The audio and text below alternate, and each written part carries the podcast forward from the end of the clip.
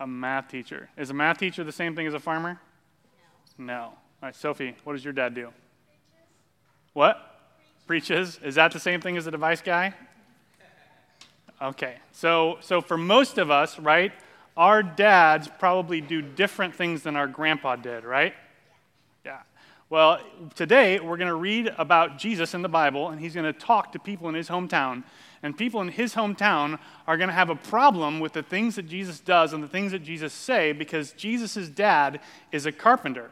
And what that meant in their culture was that Jesus was supposed to be a carpenter too. Jesus wasn't supposed to be somebody who taught about the Bible or taught about the law or did the miraculous things that he did. They thought he's only qualified to be a carpenter.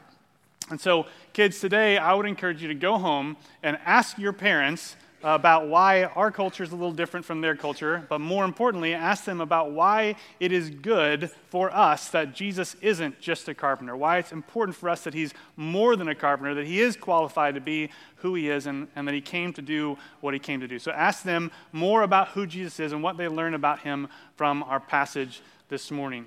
Um, for everybody else, go ahead and open up your Bibles to Luke chapter four.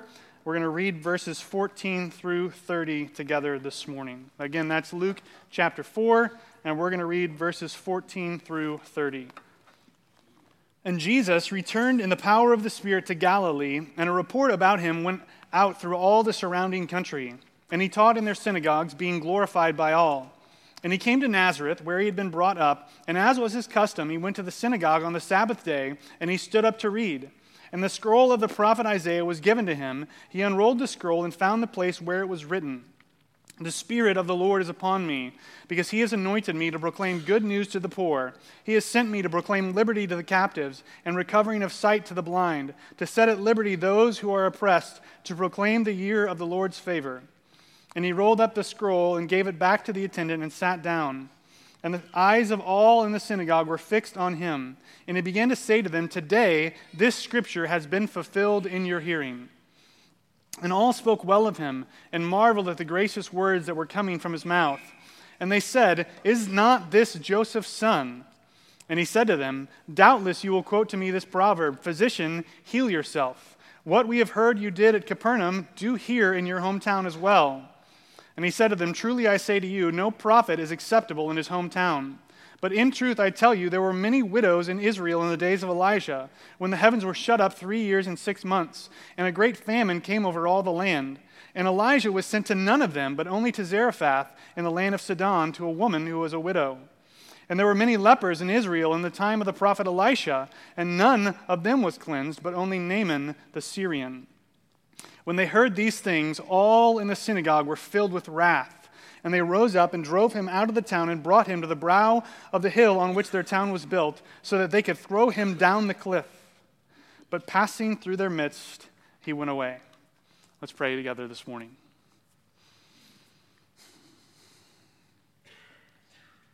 Father, we thank you for your word, uh, and specifically uh, the Gospel of Luke, that you sent your Spirit to inspire Luke to write down this account of who Jesus is and what he's done for us. We thank you that we get to learn about Jesus' ministry and the things that he, he said and did while he was on this earth. We get to learn about what he did in Nazareth and his hometown and how the people there responded to him. God, and I pray today that as we, we look at your word together, that you would send your Spirit to, to help us to understand it um, and to help us to apply it to our lives, that we we wouldn't just see how the people of Nazareth responded to Jesus, but that you would send your Spirit and cause us to respond to Jesus in this text. Jesus, we thank you for your sacrifice on our behalf. And it's in your name we pray. Amen. So, in this passage, we, we pick up from where we left off last week. Last week, we left off with Jesus' temptation. He's in the, in the power of the Spirit. He's led out into the wilderness to be tempted by the devil, and Jesus beats the devil. He, he overcomes the temptation. He doesn't give in. And Luke tells us now that he, he returns back to Galilee. So he was down uh, further south in Israel around the Jordan. Now he comes in the power of the Spirit up into Galilee, and Luke kind of gives us this quick summary of what his ministry was like. Um, but I think the, the first thing we should see here is that he returns to Galilee in the power of the Spirit. So at Jesus' baptism, the Holy Spirit descends upon him. And then at his uh, in his temptation, he's led by the Spirit. He's full of the Spirit as he goes out into the wilderness. And now as he starts his ministry, Luke is telling us that he returned to Galilee in the power of the Spirit. Luke is making sure we understand that all of Jesus' time on the earth, all of his earthly ministry, he is empowered and anointed by the Spirit to do what God has called him to do. It's not a, a temporary thing. It's not a fleeting thing. He's got the Spirit's empowerment throughout this whole time. And because of who he is and because of what he's doing, Luke tells us that there's a report that goes out throughout all the surrounding regions about him and what he's done. And then we're going to get some examples as we go through the Gospel of Luke about what he did in those places. Verse fifteen tells us that he taught in their synagogues. That's one of the things that he did during his ministry. And specifically, he says he taught in, in their synagogues. And this is kind of one of the clues that we have as to who Luke is as an author and who Theophilus is as his audience, as his reader. They're, they're not Jews. They're Gentiles, right? They say their synagogues. If, if Luke was a Jew and he's writing, he would have said, our synagogues. And if he was writing to a Jew, he would have said, your synagogues. But instead he says, their synagogues, to say, hey, we're not, we're not in this group. We're in a different group. They're Gentiles. Um, but Jesus taught in the synagogues. And the last part of verse fifteen is what's most interesting about these first two verses, though. It says that he was, Jesus, being glorified by all. This word glorified is a word that is almost always restricted just to God. It's how people respond to who he is. It's how they respond in praise and glory to him. And so now this word is being applied not just to God, but to Jesus, who we know is God, right? He is receiving the kind of response that God receives because he is God's Son. He's God on the earth among his people, and they are responding as such. The next thing that happens in our passage is Jesus goes to Nazareth, where he had been brought up. This is his, his hometown, and Luke says, as was his custom, as he lived his life, he went to the synagogue on the Sabbath day. This is another glimpse we get into what we talked about a few weeks ago about Galatians, where it talks about Jesus being born under the law to redeem those who were under the law. Jesus goes to the Sabbath because he's doing the kind of things that Jews did on the Sabbath. So he goes to the Sabbath, and he stands up to read. During the synagogue service, they typically had a, uh, they, they sang a song, and then they would read from Deuteronomy six, four through nine. Then there would be this prayer of blessing. Then there would be an, a reading from the law, a reading from the prophets. Somebody would teach on one of those, and then there would be a kind of closing benediction. And so really, it's it's not that different from what we do on Sundays. It's it's a little more reading and teaching, a little less singing, but they're doing similar kinds of things. And so Jesus here, Luke tells us, is going to read from the prophet Isaiah. So he does that second reading in the service, and he does some teaching on it. And it says that the scroll of the prophet Isaiah was given to him. He unrolls the scroll and he finds the place where it was written. So this tells us that this passage that Jesus is about to read isn't random. It's not by chance. He didn't just, you know, he wasn't handed a scroll that was already open to a specific place. He opens the scroll. He finds the place. He reads this section intentionally because of the message that he wants to communicate with it. And the part of the passage, or the part of Isaiah he reads, comes from Isaiah sixty-one.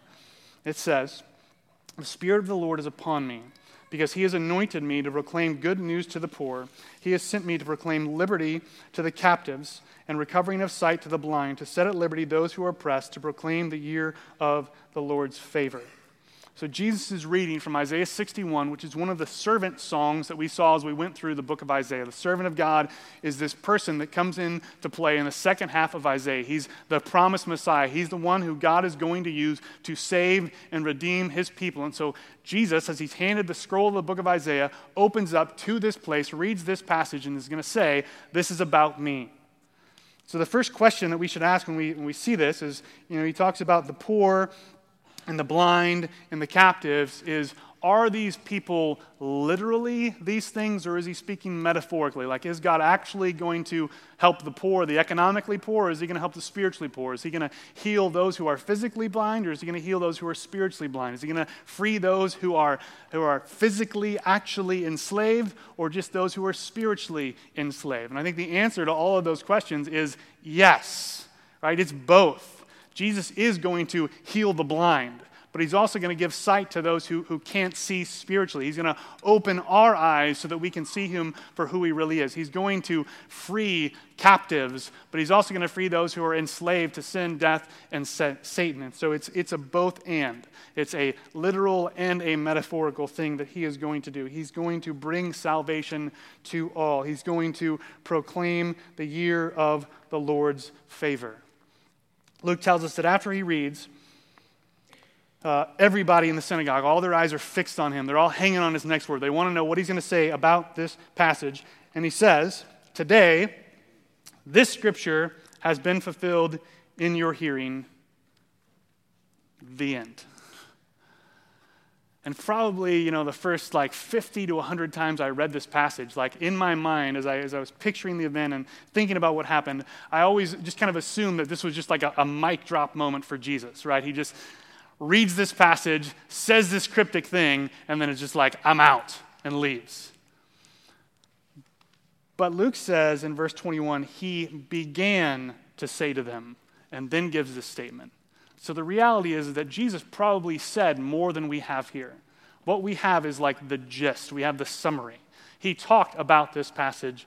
So it's not just him, you know, throwing out a cryptic statement and being done and leaving. He, he taught more about who he was and what he came. But the point is what Luke tells us right here. Today, this scripture has been fulfilled in your hearing. And the emphasis in this sentence is on the word today. He's stressing the fact that because of him reading this passage, because of him being there in the synagogue, because of him being present on the earth, that something has changed. This passage is different today, because Jesus is there reading it. The messianic age has dawned in Christ. God's kingdom has come. The year of the Lord's favor has started. He has changed the world because he is in the world to save and redeem God's people. The Messiah has come in Jesus. That is what he's communicating to God's people by reading this passage in the synagogue.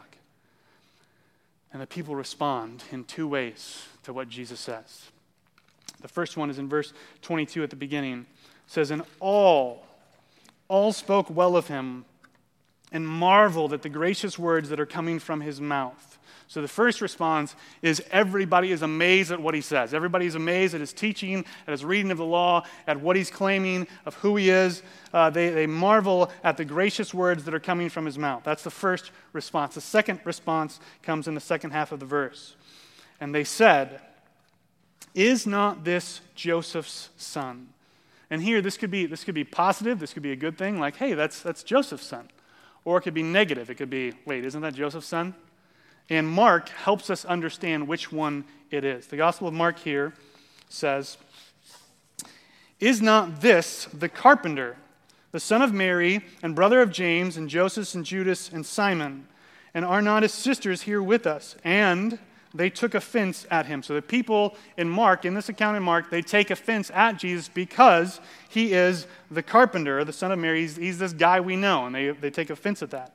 Um, Matthew tells us something a little different. I think we should have a slide here that has all three. So Luke says, is not this Joseph's son? Mark says, is not this the carpenter? Matthew says, is not this the carpenter's son?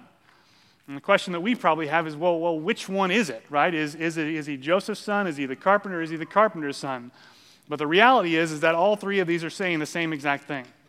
Because in this culture, like we talked about with the kids, you did whatever your dad did. If your dad was a carpenter, you were a carpenter. That was the only thing that you were qualified to do in society. And so when they say, is he Joseph's son, they're saying, is he the carpenter's son? And because his dad is a carpenter, he's also a carpenter. All of the Gospels are saying the same thing. And the reason why the people are asking this question, and the reason why the people are taking offense at Jesus, because he's Joseph's son, because he's the carpenter's son, because he's a carpenter, is because what they're saying is, this guy is just a carpenter. His dad is just a carpenter. He can't possibly be qualified to make the kind of claims that he's claiming about the Scriptures. He's not the Messiah. He's just a carpenter. And they take offense at him. And so Jesus responds to this negativity in verse twenty-three. He said to them, doubtless you will quote me this proverb, physician, heal yourself. What we have heard you did at Capernaum, do here in your hometown as well. They're essentially saying, prove that you are who you say you are by doing these works. They're saying, do what you did in Capernaum here. And we're going to find out next week the things that he did at Capernaum. But here we're, we're in Nazareth still. So Jesus responds further and says, truly I say to you, no prophet is acceptable in his hometown. But in truth, and he's going to give him two examples from the scripture that we read earlier. The first one is Elijah. And what he says is that during the time of Elijah, there was a famine. God had poured out judgment on the people for their rejection of him. And so there was a famine across all the land. And uh, there were there were widows all throughout Israel. But God didn't send Elijah to them because they had rejected God and his prophets. So God sent Elijah to Zarephath, which was in between Tyre and Sidon, outside of Israel. He sent his prophet not to the people of Israel, not to the widows of Israel, but to a widow that was a Gentile to minister to her. And same with Elisha. During the time of Elisha, there were leper- lepers throughout Israel. But God didn't use him to heal any of the Israelite lepers. He used him to heal Naaman the Syrian. And the, Jesus' point to the people is that they don't have exclusive claim on him as an Israelite or as someone from Nazareth. If they reject him, like Elijah and Elisha, he's going to go elsewhere. And like Elijah and Elisha, he's going to be received somewhere else if he's rejected at home. So he's telling them, like, you, you don't have any claim on me. I'm going to go somewhere else if you reject me. The people pick up on what he's saying. And Luke tells in verse twenty-nine or twenty-eight, when they heard these things, all in the synagogue were filled with wrath. Now remember, these are the same exact people six verses earlier who all spoke well at him and marveled at the gracious words that were coming from his mouth. Now, all in the synagogue are filled with wrath, and they rise up, they drive him out of the town, they bring him to the brow, brow of a hill because they're going to throw him off to kill him. But Jesus passes through their midst and goes away. His time hasn't come yet. Later in Luke's gospel, he's going to be killed by the people that reject him. But now he just passes through their midst so they can go on about his ministry because his time hasn't yet come. The question that we should ask, right, is, is how, how should we respond to this? Um, I think the first thing that we should notice about this passage is that the reason why the people respond to Jesus the way that they do, the reason why they reject him, is not because they don't believe what he says about himself. Right? They believe that he can do the miraculous things that he does. Right? They want him to do those things. They're saying, like, we believe that you did what you did at Capernaum, but do it here. And so they're rejecting Jesus not because they don't believe who he is, but because he won't do what they want him to do. They're rejecting him because they, they can't command him. They can't boss him around. They can't use him towards their own ends.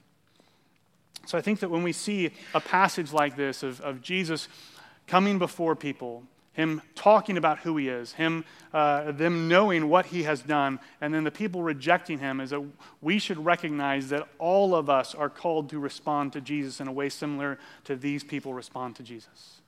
We're not called to respond like they respond, but we're called to respond to him. Um, and the question that we have to ask ourselves is, are we going to be someone who receives him, or are we going to be somebody who rejects him? And so if you're here this morning, you're somebody who's never trusted in Christ for salvation, I would encourage you not to respond to Jesus like the people in this passage respond to Jesus. Right? He is not who he is so that we can order him around and tell him what to do. He was sent with a purpose. And right now, if you haven't trusted in him, you are captive, you are blind, you are spiritually poor, and you need him to bring you out of those things. And the only way we get moved from the domain of darkness to the kingdom of God's beloved Son is through faith in him. And so I would encourage you to trust in Christ. And if you don't know what that means or what that looks like or how to do that, I would encourage you to talk to somebody about that before you leave today. Talk to me, talk to someone around you. Ask them what it means to trust in Jesus. If you're here today and you have trusted in Jesus, right? We might look at this passage and say, well, you know, like we, we obviously didn't respond like they responded. Um, but the reality is that we respond to Jesus all the time, not just once and for all, for all, but but daily throughout our lives. And I think similar to the people of Nazareth, there are times in our lives where we reject Jesus, not because we don't believe who he is, but because he won't do what we want him to do. Maybe there's something in our life and we think, if, if God would just change this for me, you know, then I would do what he wants me to do. But the reality is that God doesn't serve us. We serve God. God doesn't do what we want him to do. We're called to do what he wants us to do. And so it's my hope that the Spirit would use this passage this week to, to cause us and encourage us and challenge us throughout this week to respond in our lives by not rejecting Jesus when he calls us to do something that we don't want him to do, we, that we don't want to do. But instead, we would in faith walk in obedience. Uh, because trusting in Jesus, it's not just about faith. It's about faith and obedience working together. It's about us believing that he is who he says he is and that he's done what he said he has done. But it's also about us doing what he tells us to do and responding to him in obedience. Our obedience doesn't save us, but it's the right response to his salvation of us. So let's pray, and then Daniel is going to come and lead us in the Lord's Supper this morning. Father, we thank you that you sent your Son into the world. Even though you knew that he would be rejected by people like he is at Nazareth, even though you knew that ultimately he would be killed because of who he is, Jesus, we thank you that you allowed yourself to die in our place, to bear the penalty that we should have paid, that you forgive us even of our rejection of you.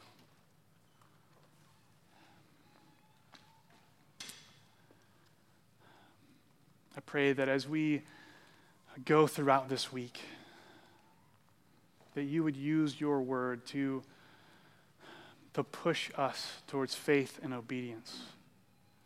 That we wouldn't try to, to force you to do what we want you to do, but that you would use your Spirit to cause us to do what you desire of us.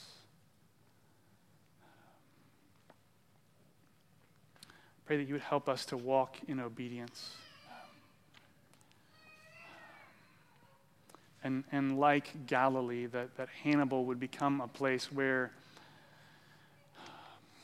the whole region is filled with the news of who you are and what you've done.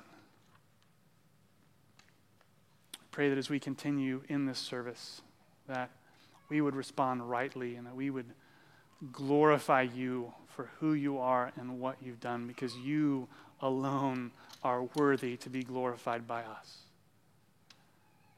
It's in your name we pray. Amen.